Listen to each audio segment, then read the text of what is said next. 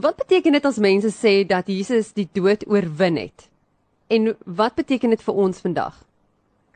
Kyk, ehm um, daar daar sou seker nou 'n paar dinge wees wat 'n mens kan sê van dit. Ehm um, maar as jy nou, jy weet, net 'n bietjie aan die dood dink, dit is mos die groot uh absolute vyand van lewe en van mens, die die groot bastion van die dood.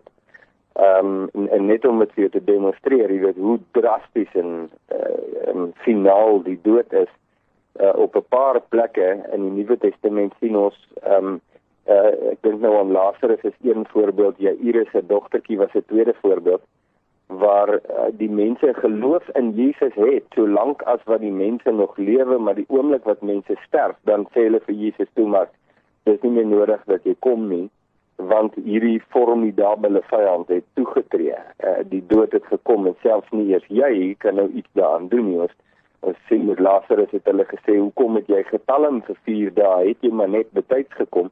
Ja, Iris se dogtertjie presies dieselfde. Hy het haar uit Jesus gaan roep en sê sy dogter sterwe. Maar toe, uh, jy weet, uh, sterf die dogtertjie en toe stuur hulle 'n boodskap om sê, "Toe maar moenie die meester verder plan nie, sy's klaar dood."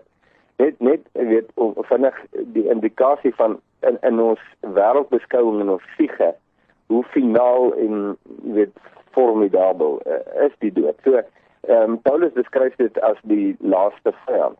En uh, Jesus het kom wys dat hy die absolute oorwinning is van alles en van almal insluitende hierdie formidable laaste vyand van mens, naamlik die dood. En dat die dood geen houvas op hom gehad het nie, maar dat hy die dood oorwin het en nie net het hy die dood oorwin nie, maar Jesus beskryf homself in Openbaring as die een met die sleutels van die dood en die doderyk. So hy's die absolute monarg waar jy weet waar die Satan uh in die dood geseëvier het. Uh, het Jesus hom oorwin en is hy die oorwinnaar van die dood en daarom het die gelowiges sedert die opstanding van Jesus kyk die gelowiges na die dood heeltemal anderste as wat die wêreld daarna kyk omdat die gelowiges weet dat die dood geen hou vas op hulle meer het nie. Uh, Johannes 11:25 sê Jesus vir Martha as jy my glo sal jy lewe al het jy ook gesterwe. En uh, jy weet dit bring 'n heeltemal 'n nuwe dimensie in in ons wêreldbeskouing ook in ons siege en hoe ons kyk na die lewe en dan ook na die dood die dood is nie meer vir ons hierdie verskriklike verlies en jy weet finale vyand wat ons oorwin het nie ons weet dat selfs al sterf ons sal ons lewe. So dit is 'n dit is 'n geweldige kragtige ding wat uh wat my net laastens uh, weet Paulus wat gesê het, maar ons hoop ons hoop in Jesus uh, wat ons aan vashou, die die lewe van ons bestaan is jy weet vir hierdie lewe en ook vir die een wat kom wat beteken dat as ons in Jesus is, is ons waarlik besitters van die lewe want hy het alles wat nie lewe is nie oorwin en ons het die oorwinning in hom. Dis wonderlik dat ons daai selfde autoriteit kan hê omdat Jesus vir ons gesterf het, opgestaan het uit die dood uit. En omdat hy nou natuurlik langs ons Vader sit op die troon. En nou hier's 'n groot vraag. Hier's eene wat ek tog vir jou wil vra. Baie mense vra waar was Jesus gewees van daai oomblik waar hy sterf aan die kruis tot die oomblik wat hy opstaan? Waar was hy gewees en wat het hy gedoen? Ja. Die ehm um, kyk die die apostoliese geloofsbelijdenis ehm um, jy weet sê mos Jesus het ter helle neergedaal.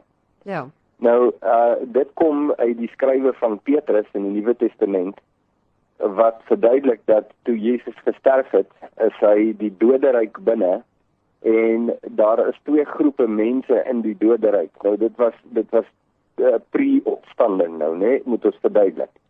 Die een groep mense wat in die doderyk was, was die gelowiges wat gesterf het uh, in hulle geloof op die Messias wat sal kom en uh, jy kan nou Hebreërs 11 gaan lees om te sien wie was al hierdie mense maar is maklik om nou te weet dis almal wat uh, in geloof gesterf het met hulle oë op God in geloof in God voordat Jesus opgestaan het so al daardie gelowiges insluitend die man aan die kruis wat langs Jesus gesterf het het Jesus vir hom gesê jy sal vandag saam met my in die paradys wees en die een helfte van die doderyk is beskryf as die paradys en dis waar die gelowiges was per Jesus se verduideliking uh toe hy verduidelik het van die ryk jong man, jy sal onthou en van die arme man Lazarus en toe het hulle albei gesterf en toe is Lazarus in die boesem van Abraham in die paradys.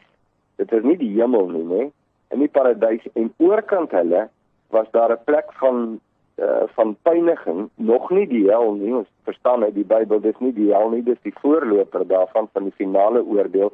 En daar was die ryk jong man en hulle was geskei, maar hulle was saam. Hulle was in een plek en dit word genoem die doderyk. Nou Petrus verduidelik dat Jesus met sy sterwe is hy die doderyk binne en het hy in die doderyk vir hierdie twee groepe mense gaan preek. En nou ja, ons moet ons uh, Petrus het nou nie indigting oor wat die inhoud van die preek was nie want hy was uit die aard van die saak nie saam daar nie, maar ons kan aflei uit uh, verskeie uh, skrywers in die in die Bybel, Ou en Nuwe Testament, wat die prediking was. So die prediking was in kort die kern daarvan sou gewees het die openbaring van Jesus die verlossing van die mens. Met ander woorde, hy sou aan die gelowiges in die paradys soos Abraham en Lazarus en Dawid en Joshua en Moses en jy weet al hierdie mense wat gesterf het voor die opstanding, sou hy vir hulle gesê het hier is ek, die een op wie julle vertrou het, die verlossing van God. Nou ons weet hulle Jesus was die een op wie hulle vertrou het. Hebreërs 11 uh, en 12 beskryf dit baie mooi. Maar hy het ook in die ander groep ehm, 'n um, boodskap gebring en die boodskap daar was die openbaring van die verlossing wat hulle verwerp het. Die mense wat nie in geloof in God gesterf het nie, het in rebellie teen God gesterf en in effek in rebellie teen die verlossing van God vir hulle wat sou kom.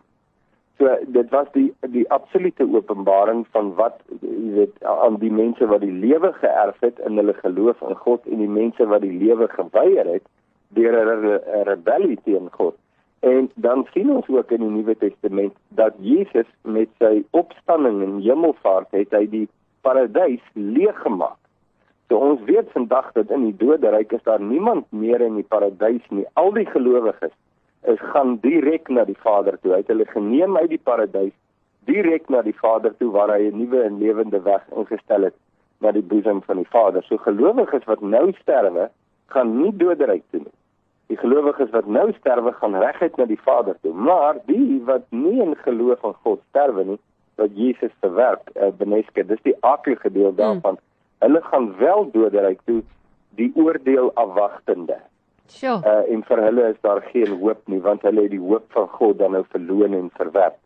So Jesus bly uh, die antwoord en bly die finale uh, oplossing as Jesus gesê het ek en net ek is die weg, die waarheid en die lewe. En ons kan sien dit was nie net in die Nuwe Testament nie, maar dit was ook vir die mense in die Ou Testament, sommer net so kortliks.